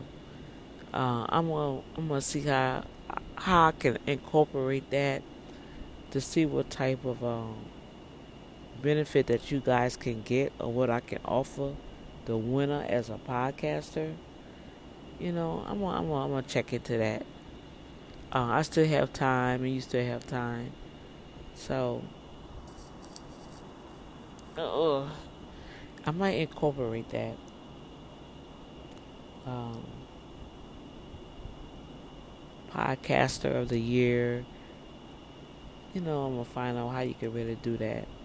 Guess what? I'll be the first, huh? I don't think they have. You know, um,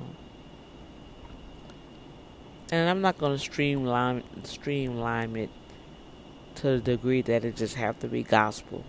All right, because I learned a lot from everybody, so I'm gonna allow everybody to submit their podcast, and um, I kind of knew the content or whatever, and I'm gonna let the people vote for you guys. I'm not gonna touch it.